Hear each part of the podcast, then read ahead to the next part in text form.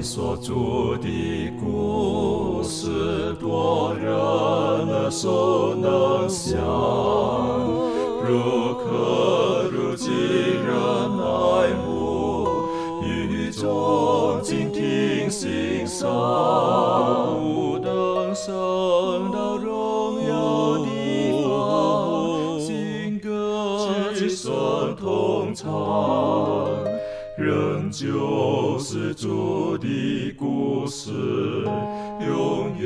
转将不忘。我很难说那故事，永垂不朽传万代，在天仍然的诉说主耶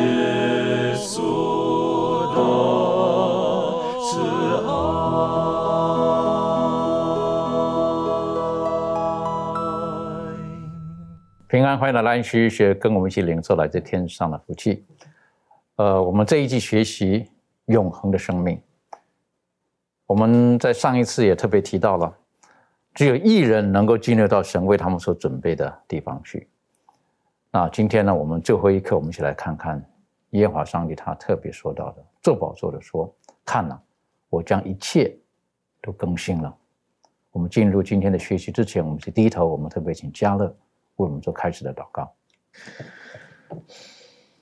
亲爱的天父上帝主啊，孩子们在这个时候来到你的面前，在我们探讨今天的课题，一切都更新的时候，主啊，求你放在我们的心中这个鸿福之望，我让我们盼望，主啊，你所为我们预备的这未来的地方，但是我们今天也要更要更加细节的来看，主啊，你所给我们的条件是什么？你所期待我们所成为的人是怎么样？我们要到底做什么？才能享有主啊！你说给我们这美好的未来，愿主你帮助我们，你的圣灵来引导我们。我们将祷告不配，呢是奉主耶稣基督的名求，阿门。在第一世纪或者说更早之前，二元论所教导的就是把物质跟这个呃这个心灵哈跟灵哈完全分开来的。而灵呢，是一个似乎好像不是一个具体的东西啊，它是可以永远存在的。而物质呢，他们认为是罪恶的，有一天会被消灭了等等的。可是今天我们在进入学习上帝应许给我们的新天新地的时候，那个是一个只是一个灵的一个一个状态吗？并不是实实在在有的吗？不，圣经实际上在第一世纪那个时候，他们的概念，圣经早就粉碎，早就告诉我们那是错谬的。真的有一个实实在在的，是他们称为邪恶的一些物质的这个这个地方，或者是一些物件，而新天新地实实在在是存在的。开始的时候，我们是不是应该请周宇带我们一起来学习、来思考神所给我们这美好的应许？好的，我们一同来看以赛亚书六十五章第十节七节开始，这里说：“看呐。”我造新天新地，从前的事不再被纪念，也不再追想。你们当因我所造的永远欢喜快乐，因我造耶路撒冷为人所喜，造其中的居民为人所乐。我必因耶路撒冷欢喜，因我的百姓快乐。呃，其中必不再听见哭泣的声音和哀嚎的声音。在这里面，让我们看到了上帝将来要重新再造一个新的天、新的地，也说从前的事不再被纪念，也不再追想，因为在造新天新地之前呢，这个地球已经被这个呃硫磺火已经呃重新的烧过，所有的罪恶已经被除尽，过去所有的不好以及不如意已经全部都改变了。那么这个时候。上帝所造的新耶路撒冷以及其中居民呢，都是非常开心的，已经没有哭泣和哀嚎了。接下来这里说到说，他们要建造房屋自己居住，栽种葡萄园吃其中的果子。他们所建造的，别人不得住；他们栽种的，别人不得吃。因为我民的日子必像树木的日子，我选民亲手劳碌得来的，必长久享用。这是一个非常安静祥和的一个状态。上帝在这个新天新地为我们所预备的地方是非常美好的，也说不再出现今天这个社会上出现的一些暴力的事件，呃，一些不公平的事件。已经不再有了，罪恶也不再有了。呃，接下来他有讲到，不论是动物之间，还是人与动物之间，都已经非常协和了。所以说，上帝造的新天新地是一个非常美好的地方。在这个呃六十六章第二十二节，这里也说到说，耶和华说：“我所造的新天新地怎样在我面前长存，你们的后裔和你们的名字也必照样长存。每逢月朔安息日，凡有血气的必来在我面前下拜。”这是耶和华说的。也说上帝说：“我我造的这个新天新地是要永远长存的，在上帝面前。但是其中的人。”也说你们的后裔可以进去的人的后裔和他们的名字也是永远长存的。那一刻，呃，被得赎的人他已经拥有了永恒的生命，那是一个非常幸福的事。也说每逢月朔安息日都会来到上帝面前来敬拜他。彼得后书三章十三节这里也说到说，但我们照他的应许盼望新天新地，有义居在其中。那时候恶。罪已经被除尽了，你说剩下的就是义，剩下的就是像像耶稣一样的美好的呃品格，也说所有的都是义的，并不会再出现罪恶了。在这个启示录二十一章，这里面也讲到了，他说：“我又看见一个新天新地，先前的天地已经过去了，海也不再有了。他又看见圣城新耶路撒冷从天降下，预备好了，就如新妇装饰整齐，等候丈夫。这是一个全新的一个状态，就像一个呃一个新娘准备要嫁人的时候，她会将自己装扮的是最非常漂亮美丽的时候。也说这个新呃上帝新造这个新路新耶路撒冷也是一样。”呃，所以说那个时候，我们就听见有声音从宝座出来说：“看呐，上帝的帐母在人间，他要与人同住，他们要做他的子民，上帝要亲自与他们同在，做他们的上帝。”上帝一直都要完成的这一个他的想法，就是要与人同在。不论最开始创造人类设立的那个伊甸园，还是借着摩西引领以色列人出埃及之后，在旷野当中建造的那个圣所，以及今将来在新天新地当中，他都一直要呃想到的一做的一件事，就是与人同居。他希望与每每一个被他的被造者能一同的居住，并且彼此承认。所以说，上帝要擦去他们一切的眼泪，不再有死亡，不再有悲哀、哭嚎、疼痛，以前的事也都过去了。那个时候，坐在宝座上的说，也就是说，上帝他会说：“看呐，我将一切都更新了。”他说：“你要写上这些话是可信的、真实的，这是我们最美好的盼望。”上帝说：“这是真实的。”所以说，将来也不会有眼泪，不会再有死亡，不会有不如意的事情，凡事都更新，已经没有罪。一切都是非常美好的，所以说在这里面，这些经文都是将我们带到了一个盼望，就是将来那个新天新地，那是一个美好的地方，那是上帝为我们预备的地方，曾经美好过，因为罪恶的破坏。但是上帝说：“我还要重新给你这样美好的地方。”在这个希伯来书十一章当中，有十四到十六节有一个词非常的美好，叫做“家乡”，因为那是得救之人的基业。家乡象征着什么呢？那是我们居住过的地方，我们再一次回去，那那叫我们的家乡。耶稣盼望着我们再回到那个荣美的家乡。在怀爱伦善恶之争当中有这样一段话，他说。那里有天上的好牧人领他的群羊到活水的泉源，生命树要每月结果子，其上的叶子要供给万民使用，永流不竭的清泉，明净如同水晶，河旁绿叶成荫，使那为上帝救赎之民所预备的道路更为清幽。广大无垠的平原一直伸到荣美的山路之下，那里有上帝的圣山，高峰耸立。上帝的子民就是那些长久漂流的客旅，要在那宁静的平原上和生命水的河岸边找到他们的家乡。今天每一个漂流的客旅都可以有机会回到那荣美的天家。这是一个非常美好的应许啊！这告诉我们，先前的天地已经都过去了，而上帝会重新把我们失去的伊甸园再一次的。啊，让我们可以得以进入到美好的地方。但是很可惜的哈，在今天这个世界上，太多的宗教所带给我们的观念呢，他们对于未来是没有办法很有具体的一个期待、一个盼望，而甚至有的就是认为是一个虚空，好，人生只不过就是这个样子。那还有一个原因，是因为他们没有见到，好，他们也没有信心，也没有这个真理，可以让他们明白，这个凭着信心，我们可以遥想，然后可以握住上帝的应许。因为如此的时候，他们就觉得生命是毫无意义的，好，他们也不会期待那个那个新天新地的来到，不会期待永恒的来到。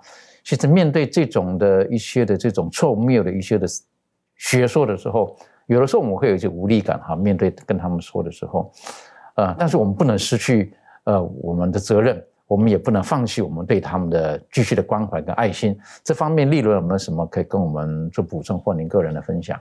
嗯。那尽管就像刚主持人讲到，尽管我们知道，我们自己知道，呃，上帝这个。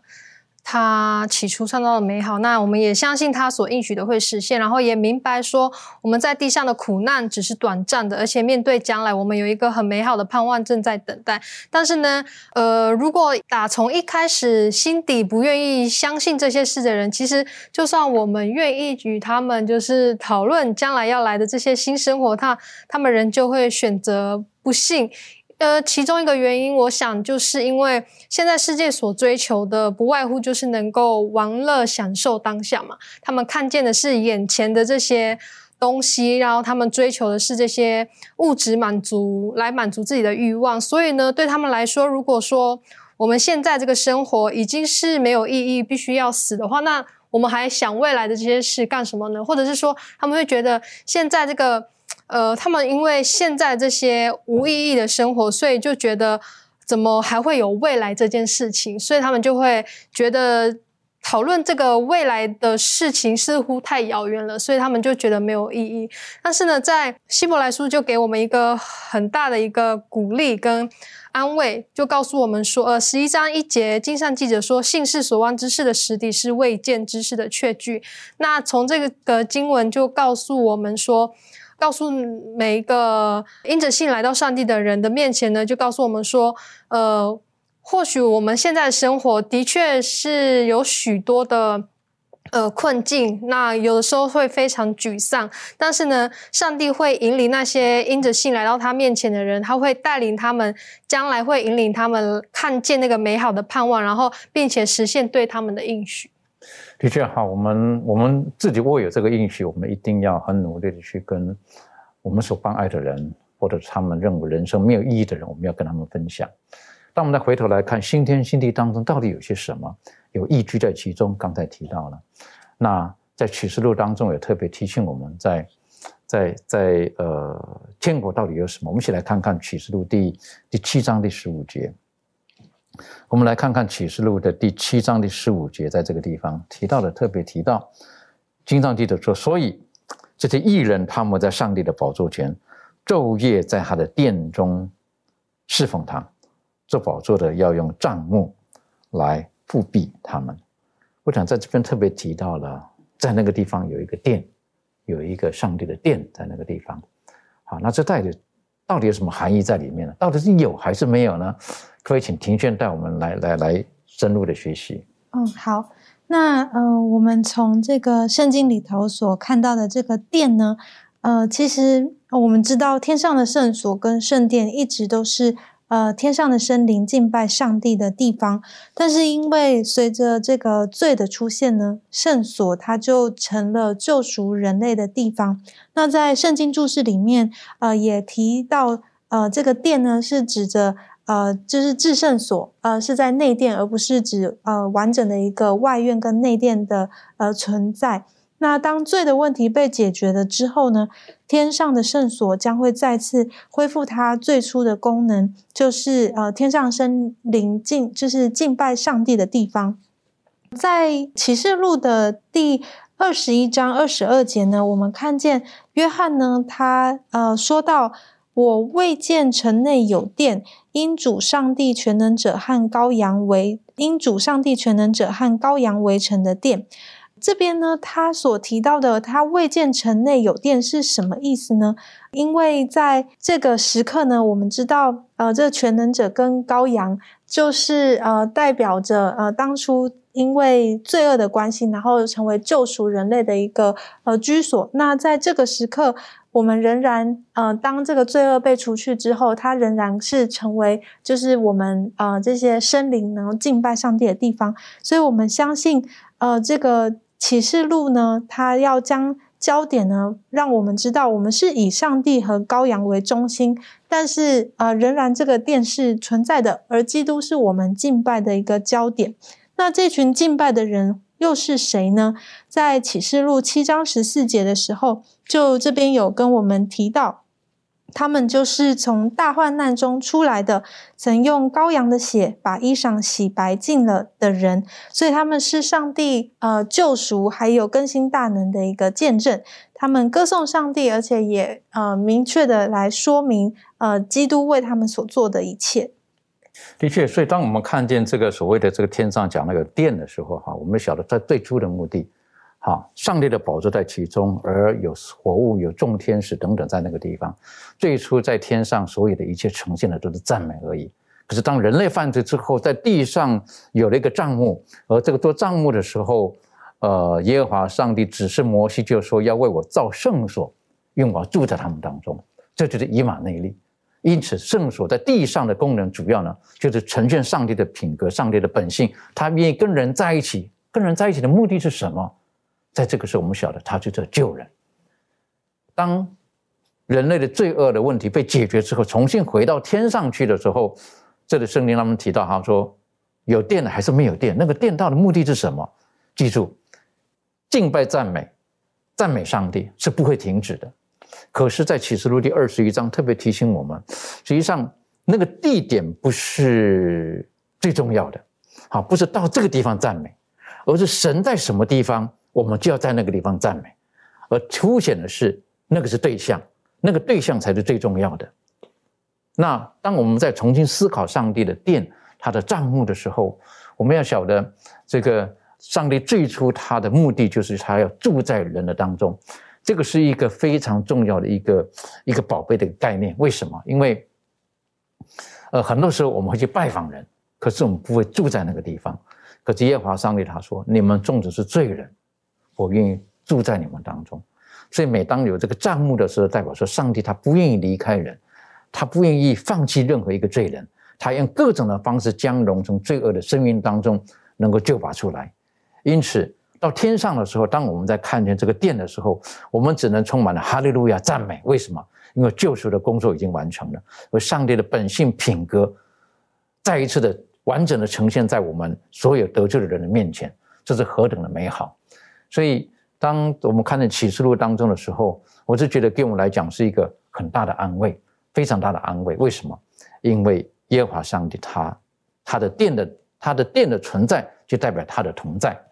那当然，也有的解经家讲，他说到那个时候，当当圣城耶路撒冷从天上而降，降到重新来到这个宇宙当中唯一的污点的时候，而上帝的宝座也来到来到这个地球的时候，哇哦！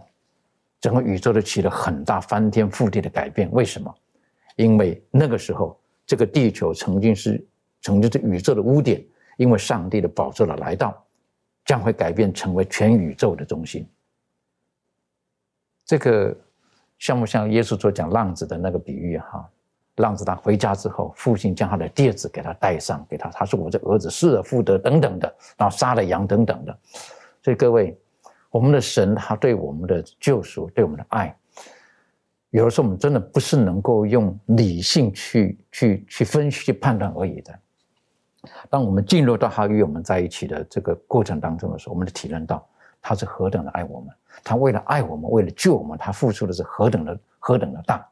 所以，当我们在打开启示录当中的时候，告诉我们说：“看了上帝的。”丈夫在人间，他与人同住等等的，这是何等美好的一个应许！这方面，仲宇有没有什么可以再补充或跟我们做更多分享的？OK，好，刚才我们有读到的一个经文，一直不断的提到的启示录书的第二十一章第三节。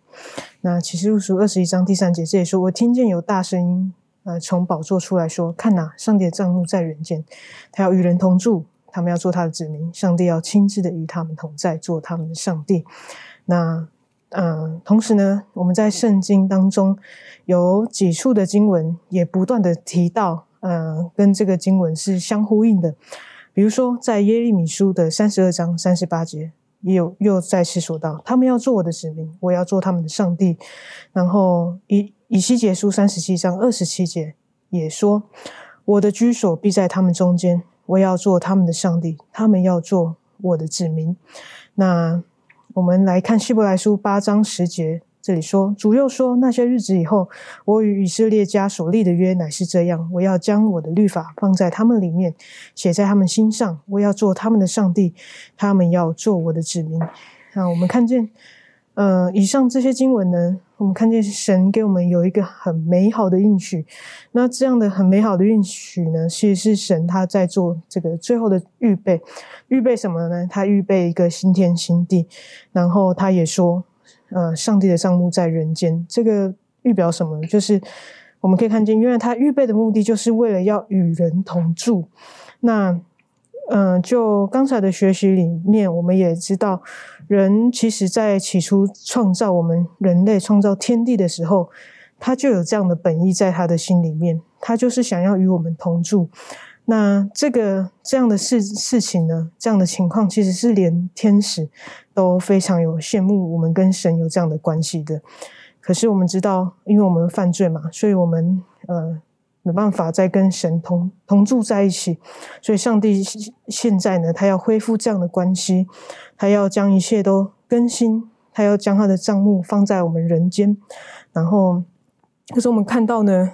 我们原来这在这个当中，我们也有很多需要配合的事情，比如说耶路撒冷新耶路撒冷要预备好，那心腹呢也要装饰整齐，那这个就是我们今天要做要追求的事。那这些未预备好呢，我们就不能实现这个新天新地的来到。那又是说到神的账目在人间到底是什么意思呢？其实一个其实不是一个居住的一个概念，我们要。撇掉这种居住的地方的这种观念，呃，怎么说呢？神的账目在人间的意思是说，人神呃上帝他要在人的中间，那人又要在上帝的里面，这个是一种很难以用用这种言语来表达的一种很非常非常密切的、很亲密的一种关系。那所以此处描述说，他要与人同住。他们要做他的子民，神要亲自与他们同在，做他们的上帝。这个就是上帝的账目在人间的意思。那今天还在世上的我们，要如何去活出这句话的真理呢？首先呢，我们要知道世上的一切一定都会更新。那这句话其实提醒我们是说，我们不要去眷恋呃过去的事情，更不要为过去发生的这些呃痛苦难过，然后。一直留恋在这些过去里头，然后也没有必要一直去提醒过去的失败，或者是这些不安的感受，因为一切都要过去，在神里面，我们都呃要更新。你会说这可能是将来的事，现在你还在活在这个痛苦里面，还是要面对很多的困难。可是圣经圣经里面教导我们说，若有人在基督里，他就是新造的人。旧事已过，都变成新的了。所以呢，从这个圣经的教导里面，我们可以看见，哦，发现说，原来我们今天早就可以先预先经验啊，神的账目在人间的这样的感受。虽然未完全，可是我们可以预先经验这样的关系里面，我们也要感谢赞美赞美我们在天上的父，因为我们看见他的预备真的是远超过我们的想象。然后他竟然道成肉身。来到我们的中间，住在人间，一直到最后，呃，新天新地的来到的时候，他还是要住在我们里面。呃，虽然这一切还未完全，可是呢，我们要带着这种极大的信心，呃，对于这样的盼望，因为我们知道，最终上帝的账目在人间的时候呢，我们就可以面对面的见主，然后与主同在。所以到那个时候呢，呃，我们可以面对面的见主。而今天呢，我们就要开始，呃，应该说活出以马内利的那种的关系，像你刚刚提到的哈，那种关系的重建，好，所以到天上去的时候，当我们见到那个殿的时候，实际上它的双重意义还是存在的，赞美、赞美、再赞美，但是别忘了，我们有罪的人，因为殿曾经在我们当中，所以上帝他透过这个殿，他施行了他完整的救主的计划。我是觉得这是何等美好的一个应许。好，所以当我们看圣经的时候，有的时候我们不要觉得啊，这个那部分不重要，旧约当中不重要。记住，关于圣殿圣所的真理信息，跟以末世的得救是有绝对不可分的密切的关系。有的人认为那个就是旧约当中啊，以色列人的一些希伯来人的一些过程啊、历史啊等等，不，其中每一个环节等等的都跟救赎的工作是紧密的结合在一起的。如果我们忽略了这一部分，我们很难明白到新约当中耶稣基督所为我们成就的一切。而我们晓得，在那永恒的国度当中，有个最美好的，就是我们曾经因为始祖他们犯罪之后，他们躲避了耶和华，然后耶和华上帝对他们说：“因为你们犯罪了，你们必须离开，不能够靠近生命树，你们也不能够，因为有罪的人不能够跟无罪的神在面对面的说话。可是。”到那个将来的日子当中的时候，我们重新有这个特权，可以再一次的面对面跟我们的主说话。哎呀，这是何等的美好哈！呃，真的非常的好。我们是不是可以加了带我们一起再进入更深深入的这个学习？是，其实讲到这个呃，不能跟主见面的时候，如果你只是简单的做一个这 Google 搜寻的话呢，嗯，很多人会跟你说，为什么不能跟上帝见面？是因为上帝是一个灵。所以，因为灵嘛，所以我们看不见上帝。但是，当我们明白为什么我们不能跟上帝见面的原因的时候，就像牧师您说的，就是因为罪。在一在出埃及记，当摩西要见上帝的面的时候，上帝告诉他说：“你不能见我的面，人若见我的面呢，不能活着，因为呢，我们的罪，我上上帝，这不，先不要说上帝要不要，上帝的本性。”上帝的本质根本没有办法，没有办法容纳我们的罪，所以如果我们真的见到上帝的面的话，我们会完全的被消灭。说，但是这整个不能见上帝的本质，就是在于罪的问题。那既然这样的话，如果我们要见上帝的话呢，那一定是要想办法解决这个罪的问题。首先，在这个马太福音五章八节，耶稣在福山宝训上面他说什么？他说：“清心的人有福了。”因为怎么样，他们必得见上帝。所以这是第一个条件，清心的人。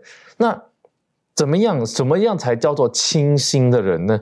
如果我们再看约翰一书三章二节三节的话，圣经这里说：“亲爱的弟兄啊，我们现在是上帝的儿女，将来如何还会显明。但我们知道，主若显现，我们必要向他，因为必得见他的真体。凡向他有这指望的，就洁净自己。”像他解禁一样，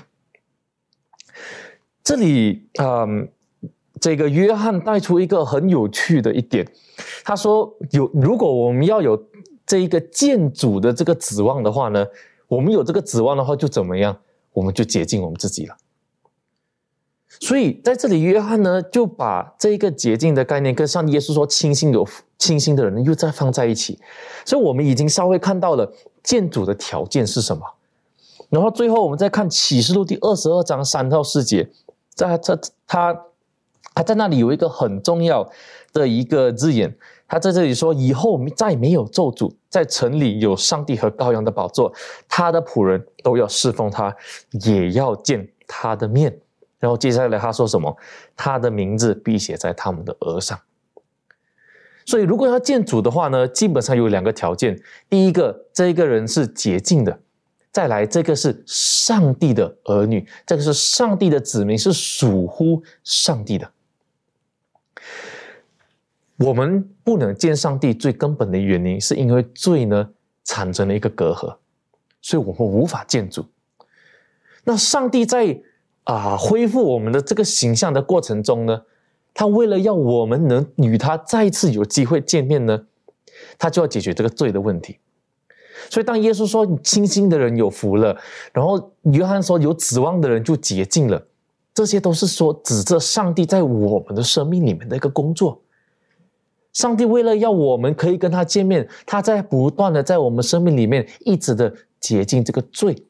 这个，这是，这是我相信这个也可以称作为是成圣的一个过程。我们越来越像耶稣，我们一直不断的把罪从我们的生命中挪开，但不是靠着我们自己，我们借着耶稣基督。那到最后的时候呢，当我们愿意接受上帝在我们生命中做这些事情的时候，我们就属乎上帝的子民。而当我们所谓的达到这些条件之后呢，我们就可以见到主。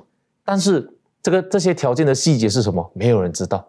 所以我们要凭着信心的去领受圣经所教导我们做的事情，不断的求上帝在我们生命里面一直更新我们。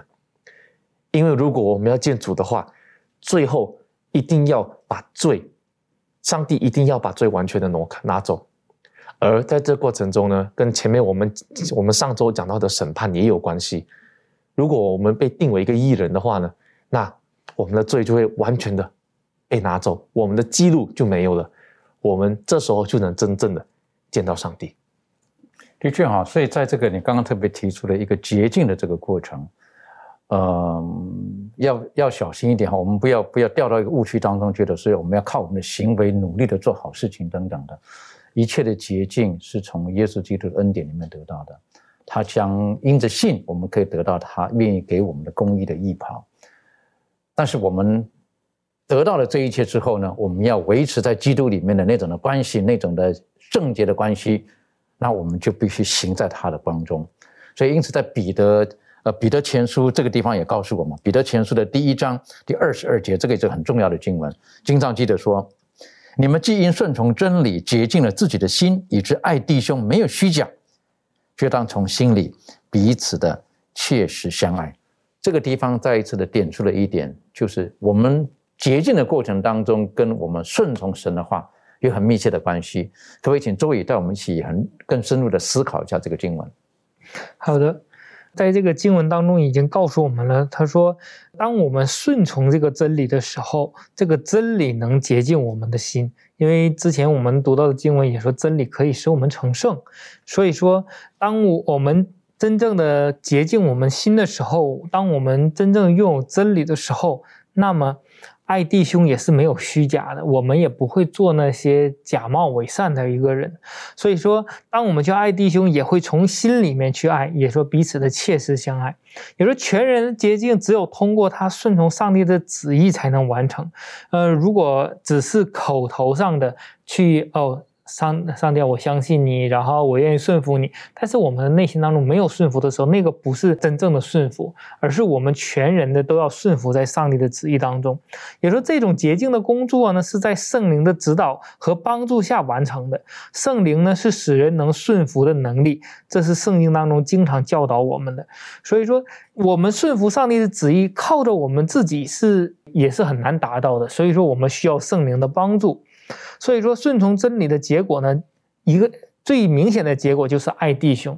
在约一书那里面提到说，如果我们连那个能看得见弟兄都不爱，怎么能说我们是爱上帝呢？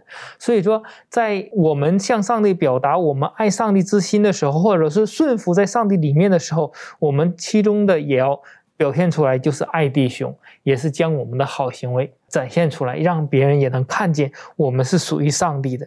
所以说，在这里面，彼得也是真正的告诉我们：如果我们真正的是内心的顺服上帝的时候，我们也需要表现出来。你正好这借着顺服，我们呃生命当中可以得以慢慢的练进。然后这里提到了哈，因为这顺服，我们可以洁净自己，准备好自己，等候能够见到。我们的主耶稣基督，我是觉得这是非常重要的功课，也是今天呢，我们每天都要去学习的。那在这过程当中，有的人可能会觉得很痛苦，很难做到。但如果我们愿意让耶稣基督充满我们，我们愿意让圣灵在我们生命当中改造我们，我们愿意顺服在他的旨意当中的时候，其实那个能力不是我们靠自己的，神自然会在我们需要的时候，会加添给我们那我们所需要的力量。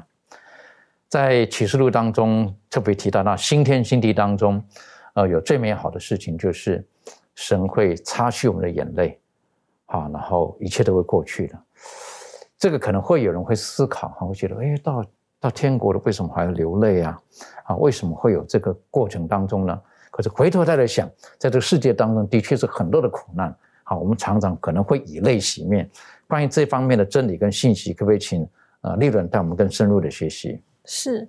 那在这个学科里面呢，它就有写到了三个圣经经文，一个是在以赛亚书的二十五章第八节。然后另外一个是在启示录书的七章十七节以及二十一章的第四节。那这些经文呢，其实特别是在这个充满考验的苦难世界里，给我们了一个很大的一个安慰跟盼望。那我们的生活，像像刚刚主持人讲的，我们可能生活上有许多原因造成的困苦苦难啊，或者是很多一些我们觉得快承受不了的一些。感情情绪，但是呢，不论我们现在的痛苦悲伤如何，我们有一个很美好的安慰跟盼望，就是当这个荣耀的日子再来的时候呢，这个不管是呃悲伤啊，或者是忧虑、疾病啊等等这些根源呢，就是最带来的这些根，所以带来这些所有一切呢，都会被消除。再来呢，就会就讲到说人类呢。呃，从死亡得救的这个事情呢，也会得以成就。再来呢，就是在将来的世界里面呢，也不再会有让人掉泪的因素。还有那些呃艺人呢，就不再会受到逼迫和迫害。而且呢，这些人呢，他们最终会成为胜利者。而且在这个景象当中，他们会戴上正义的冠冕，唱着永不休止的喜乐之歌。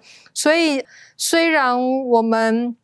在这个充满考验和呃这个苦难的世界里，但是呢，我们可以相信说，在这个最后荣耀的日子来临的时候呢，上帝必会用他公义的双手扶持他每一个受苦难的儿女，而且呢，他会用公平和慈爱对待每一个人，而且呢，他的安慰呢也会临到每一个人的身上。的确哈，当我们看见这个经文的时候，可能我们今天是很难理解的。啊，可是如果我们更更安静的去去思考这个的时候，我们晓得为什么会有眼泪？什么时候我们会有眼泪？就是因为可能有亲人离开我们了。当我们面对我们没有办法去去去处理、去去掌握的这个死亡的时候，哈，那我们我们那种无助感。亦或是可能我们的生命当中，在在生活当中，在世界当中的所有的生命当中，有很多的忧苦，有很多的苦难临到我们，可能是心灵上的，可能情感上的，可能是肉体上的。而面对这些东西的时候，我们不知道该怎么办的时候，我们可能只有用落泪的方式。啊，可是这里圣经告诉我们，耶稣基督他会来，他亲自的擦去我们的眼泪。这也告诉我们在那新天新地，在那永恒的地方，不再有这些负面的东西存在。啊，这个对我来讲是一个一个很大的安慰。好，所以我们才会期待到那个地方。当然，这个也有人他他会会会这么分享的哈，他会觉得就是说，呃，为什么在那个时候还会有眼泪呢？到天国了，为什么还会说要擦去他的眼泪呢？可能我们可能有很多的感触。啊，就是当如果有一天我们在回顾我们人生当中有一些曾经最最辛苦的时候，我们曾经看到电视上啦，或者有一些的有一些的访问的时候，当人生在回想他过去那一段的时候，虽然已经经过了，可是可是在那情感上他还是会会很难过。好，想那个时候怎么这样子，可能流下了眼泪。可是这个时候，耶稣基督他就擦去他的眼泪，说什么一切都过去了，啊，一切都成为过去了。啊，所以在那个时候就。就不再会面对我的死亡的痛苦啦，等等的这些，所以我就觉得在这个时候，呃，如果我们当我们看到这这一点的时候，纵使我们的今生，我们看见这个应许，我们的今生碰到一些困难的时候，记住，不要因为这些苦难，因为这些折磨而软弱，一定要握住神他那美好的应许。这方面，庭旭有没有什么在跟我们补充分享的？嗯，对，呃，我就思考到说，就是嗯，约伯。嗯，他的一个故事就是一个非常，呃，让我们每一位弟兄姐妹在面对一些困难、苦难或者是不公平的待遇的时候，呃，我们可以所学习的一个对象。那，嗯，我很喜欢在这个约伯记的第三十八章开始，呃，上帝与约伯的对话。嗯，上帝他用他造物的奇妙来跟约伯讲述的时候呢，我就会细细的去看到，呃，神他的呃全能，神他的呃就是奇妙，以及他的呃全知全能。嗯，在第一节三十八章第一节到第四节的时候，呃，我们就看到说，那时，耶和华从旋风中回答约伯说：“谁用无知的言语使我的旨意暧昧不明？你要如勇士束腰。我问你，你可以指示我。我立大地根基的时候，你在哪里呢？你若有聪明，只管说吧。”呃，从这边开始，呃，我就看见，呃，基这个上帝呢，他在面对一个。呃，很苦难、很受挫折的约伯的时候，他给约伯的一个回应。那这样子的一个回应里头，呃，上帝也同时提醒着我，在这个世界上有太多太多我们不明白的地方。然后，即便只是从一个造物之妙的这一个部分里头，我们就可以看见上帝他的全能。何况是很多事情，他的呃前因后果，我们是以人的这种。呃，微小的一个呃能力是没有办法参透的。那当我有这种想法开始的出现的时候呢，我就又回想到基督耶稣他的对我们的作为，就是他在面对一个十字架上的苦难，或者是他在面对一个。他来到自己的地方，然后众人唾弃他的这种情况底下，他仍然是展现出一个慈爱的一个作为的时候，他仍然是相信上帝必定会带领他走过这段路程，就是为人呃献上这个赎价的过程。那当耶稣基督他在面对这么大的苦难、这么大的一个迫害的时候，他仍然能够。持续的走上这条道路，然后呃，我就想到说，这样子的一个作为，呃，是没有离弃神的，他是呃仍然持续性的为我们做榜样，信靠上帝的。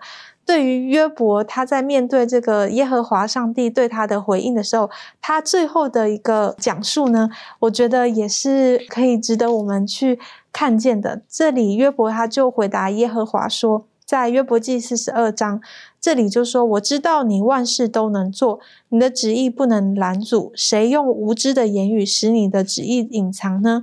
我所说的是我不明白的，这些事太奇妙，是我不知道的。求你听我，我要说话。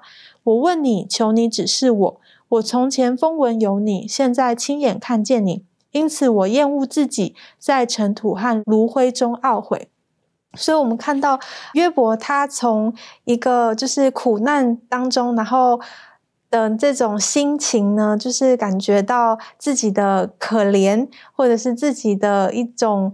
呃，专注在自己身上的一个情况当中，然后转变为就是他转脸，然后仰望上帝。所以当他这么做的时候，呃，我看到的就是在第十节，在第四十二章的第十节里头，当耶和华就是责备他的三个朋友之后。约伯他所做的一个行为，是他为他的朋友祈祷，就是他一个从只专注在自己身上的一个情况，然后看到耶和华上帝责备他三个朋友，然后做出了一个判决的时候，约伯仍然没有，就是好像也跟着耶和华上帝责备他们，然后反而是为他们祈求的时候，这里的一个回应，耶和华就使约伯从苦境转回。那我我自己的联想就是。当我们就是在一个苦难当中的一个心情、心态，然后转变为是仰望上帝、为他人的益处去寻求上帝的时候，神他会帮助我们，让我们从这种苦境当中，然后转变出来，而且使我们是从里头获得一个更大的福分。然后，所以我想，呃，今天如果我们在遇到这些困难、然后挫折，甚至是不公平的对待的时候，转脸仰望上帝，然后并且为他人呃的益处更多的祈求和祷告，相信上帝他的这个福分呢，上帝他的旨意必定会显明在我们身上。谢谢你带我们重新的复习一下这个去复习一次这个约伯他的经验。好，如果我们认识我们的创造主，认识我们的救赎主，认识我们所敬仰敬拜的神，那我们面对我们生命当中的苦楚的时候，我们我们应该会。更明白它的本质是如何，而我们更能够能够接受我们眼前所碰到的这些不公平的待遇啊等等的。更感谢神的是，从透过约伯记，我们可以看到，纵使他这么多的苦难，啊，在他今生当中，后耶和华上帝使他得到了美好的回馈。而我们这一季所学习的就是神，他爱我们。纵使我们人在伊甸园当中，我们被欺骗了，我们失去了永恒的生命，可是神他愿意再一次的将这个生命透过耶稣基督来赐给我们。所以，当我们看见这一切都会成为过去的时候，我是觉得这是何等的美好。所以，我们要相信，有一天我们今天所碰到的一些不完全，可能是情感上的，可能心灵上的，可能家庭上的，甚至有一些人可能是身体上、肉体上的。但是，这个圣经告诉我们，有一天都会更新了，霎时之间，这一切都会改变了，因为神的本质，因为神他爱我们。我们一起来看看在启示录。啊，启示录的第二十二章，启示录第二十二章第三节到第五节，经上记得说：以后再没有咒诅，在城里有上帝和羔羊的宝座，他的仆人都要侍奉他，也要见他的面，他的名字必写在他们的额上，不再有黑夜，他们也不用灯光日光，因为主上帝要光照他们。他们要做王，直到永永远远。在这边提醒我们，可以见到他的面，而且他的名字要放在他们的额头上。啊，这有什么特别深的属灵含义吗？可不可以请众宇带我们一起来学习？好，呃，我们首先先来看学课里面，呃，有这样写到，他这里说呢，在路西弗背叛，还有亚当夏娃在呃犯罪之后呢。上帝原本是可以直接消灭他们的，但是呢，我们的天父却没有这样做，反而因着上帝的爱，他竟然制定了一个慈爱的计划来拯救所有接受他恩典的人。那这个就是我们所称的救赎计划。而且呢，这个救赎计划并不是我们在犯罪之后才制定的，这里很清楚说到，这个是在创世以前就已经存在了。那我们晓得，在我们呃生活在这个罪恶当中，上帝尽他所有的权利、全能来帮助我们，要脱离罪恶。为什么呢？因为我们知道，在我们脱离罪恶之前呢，我们是无法见上帝的面的。可是呢，就在刚才呃牧师在念第四节的时候，里面呢，却告诉我们，我们在未来的时候，我们要见天父的面。那见。这个天赋的面呢，表明是说，我们与他是有一种很亲密的关系，然后是有彼此的信任的。那能够呃常见上帝呢，其实是有一种特别的权利，就好像在这个铁沙罗尼迦后书的一章九节有这样说过。他说到呢，沉沦的人是永远离开主的面和他全能的荣光。那在旧约的时候，我们看见，就连摩西这个伟大的先知。也只能见到上帝的背，对。那可是我们知道，在这个我们所读到的这个启示录书二十二章三到五节，告诉我们的是，在星辰里面，所有得得救的人都要见到上帝的面，与主亲近。这个是非常非常美好的应许。那我们也看见呢，见到神的面的人呢，这些人呢，在他们的额上也必须要写上呃这个。呃，上帝的名字，那上帝的名字写在额上呢？写在我们的额上，代表的是说，我们是属于上帝的。然后，上帝他同时也鉴定了，呃，我们是属于他的。那上帝的名字呢？其实很自然的，就是表现表现出这是他的品格。那就有如耶稣所说的：“你从世上赐给我的人，我已经将你的名显于他们，他们本是你的，你将他们赐给我，他们也遵守了你的道。”因此呢，身处在末世的我们，我们今天就要做出选择，呃，就是我们的内心。为什么我说内心呢？因为其实额头啊，其实就是代表了我们的思想。所以今天我们的内心，我们在末世的时候，我们要做出一个选择。什么样的选择呢？我们到底要不要去相信上帝是可以信赖的？那回过头来看这个救赎计划，我们也必须要知道，这个救赎计划呢，其实要是要在耶稣的生死。复活里面才可以得到充分的应验，所以救赎计划的核心呢，其实是靠赖耶稣的功劳，然后将永生的应许赐给所有凭信接受十字架的呃这些人。那不论是在十字架之前还是之后，无论我们做什么，这个救恩呢，始终都是因着信，从来都不是因为行为。这个这个是很重要的哈。这个呃，刚刚特别提到了哈，我们的额头代表我们的思想，我们的思想到底是什么？当讲到说他的这个印哈，这个上帝的名字会印在他们额头上的时候，呃，我就会想到这个呃，当讲到这个印的时候呢，就有一种那种所有权的感觉。好，这是我的。好，有的人哈，他们买一本书的时候呢，他就会盖一个章哈，这是我的我的书哈，是属于谁的 library 的，谁的图书馆然后等等的。的确的，我们我们的心思意念，我们是属于谁的？属于我们自己的吗？还是我们愿意完全交给神？所以这里提到了说，呃，他的名字会写在他们的额上。其实圣经当中有很多的例子，他们一生证明了，他们把耶和华上帝的名字写在他们的额上。呃，加勒，你有没有什么可以跟我们补充或分享的关于这方面？是，其实如果我们看到就是这个上帝的这一个印记在他子民的额上的时候呢，啊，我们可以想到说，上帝就是在告诉我们说，这一群人就是属乎他的，这群人是他的子民。那什么样的人才是他的子民呢？就是得救的人。那得救的人怎么样才得救呢？就是因信称义。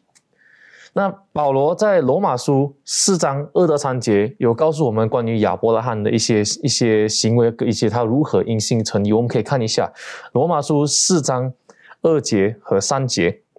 圣经圣经说：倘若亚伯拉罕是因行为称义，就有可夸的；只是在上帝面前，并无可夸。经上说什么呢？说亚伯拉罕信上帝，这就算为他的义。保罗这里呢，他说亚伯拉罕所做的任何一件事情呢，都没有让他因因信称义。唯一让他因信称义的呢，是因为他信上帝。而且很有趣，保罗在接下去的四节五节又再次带出，再再强调这样这个重点。在四节他说，做工的得工价不算恩典，乃是该得的。五节唯有不做工的，只信称罪人为义的上帝，他的信。就算为一。保罗在第四节的时候说：“做工的得工价，不是恩典，是该得的。”也就是说，今天如果我们是靠行为来得救的话，那确实这个荣耀要归给我们自己。就像前面他前面保罗说的嘛，如果保罗是因行为成义的话，他在上帝面前没有什么可夸的，对，他就他可以夸的只有自己。所以，如果今天我们靠行为来得救的话，那确实我们应该得到的。但是反过来，第五节。保罗说：“这不是你们该得到的，所以你们不需要靠你们的努力、你的工作、你的行为来得救。这一个呢，是靠你们的信心，因为这原本不是你们可以得到的。所以我们在想到这一些的时候，我们要如何才能成为这个上帝所拣选的子民？上帝所最后呢，称为是属乎他的子民，就是因信诚意。”而这是很重要的是，我们得到这个盖章，像穆斯林刚刚说那个盖章，然后不是不是像我们我们平时在呃在可能生活上所遇到的，哎，你完成了一些事情，那我比如说呃，我想到说我们在买东西的时候，不是买东西会积分吗？你买买买买买，然后你积分够了之后，也换一些东西。在这个世界上的做法是这样，你做一些事情之后呢，他给你一个盖章，说哎你做到了，但没有上帝反过来，上帝先给你那个盖章。然后说，既然你有这个盖章了，那去证明你值得拥有这个盖章。这一个是上帝所要寻找的人，这一个就是上帝将他的名印在他们额上的意思。等于说，这很单纯的，用一个很单纯的心去接受神为我们所成就的一切。好，我们不是努力的去赚取这一切。呃，我们这一季的学习当中，特别最后这一课告诉我们，一切都更新了。有人说，如果天国可以从现在开始，我们会如何的准备？也有人说，天国就从现在开始了。这方面，周瑜有没有什么可以跟我们分享的？好的，你说耶稣也告诉我们，天国应该先在我们心里面开始，我们要从现在就开始预备，因为我们都是要准备进入天国的，我们是等候基督复临的。那么，我们将来的生活是要在天国的，所以说我们。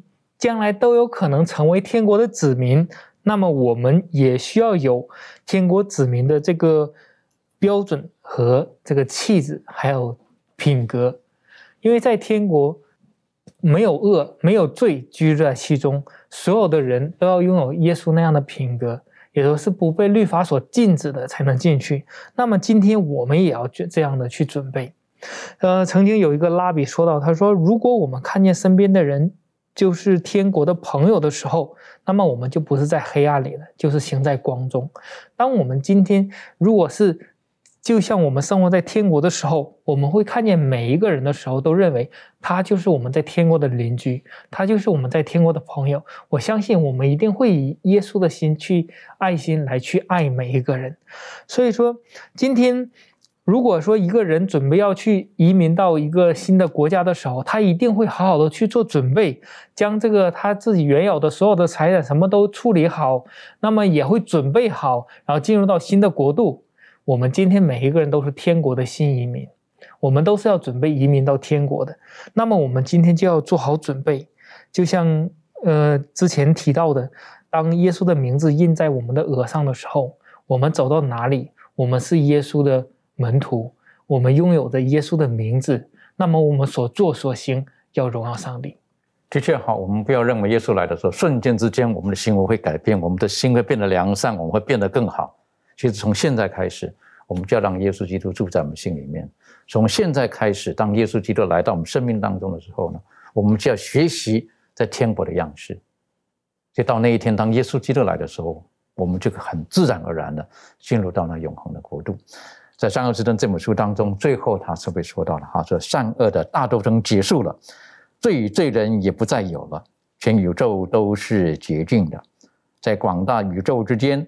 跳动着一个和谐的脉搏，从创造万物的主那里涌流着生命、光明和喜乐，充满着浩大无垠的宇宙。从最小的原子到最大的世界，一切有生命和无生命之物，都在他们纯净的荣光、荣美和完全的喜乐中宣扬：上帝就是爱。愿上帝帮助我们，我们每一个人都可以在那永恒的国度。我们一起低头祷告，谢谢主这一季保守我们的学习。最后这一刻，我们再一次感受到神你的恩典是何等的美好。你让我们知道，有一天当你来到的时候，你会将这一切都更新了。我们期待那一刻的来到，可是这个时候，我们更呼求主，不是到那个时候你将一切更新了，而是今天主，你就可以来到我们的生命当中。来到我们的家庭当中，将这一切都更新了，以至于今天我们就有个开始，与主同行，如同将来在那永恒的国度一样，帮助我们自己靠着主的恩典走在这条美好的道路上中。同时，我们也可以邀请更多的人走在这条天国的道路上面，帮助我们，让我们可以肩负耶稣基督所给我们的责任、工作、使命。直到主再来的时候，谢谢主的爱我们，祷告着奉靠耶稣基督的名求，阿门。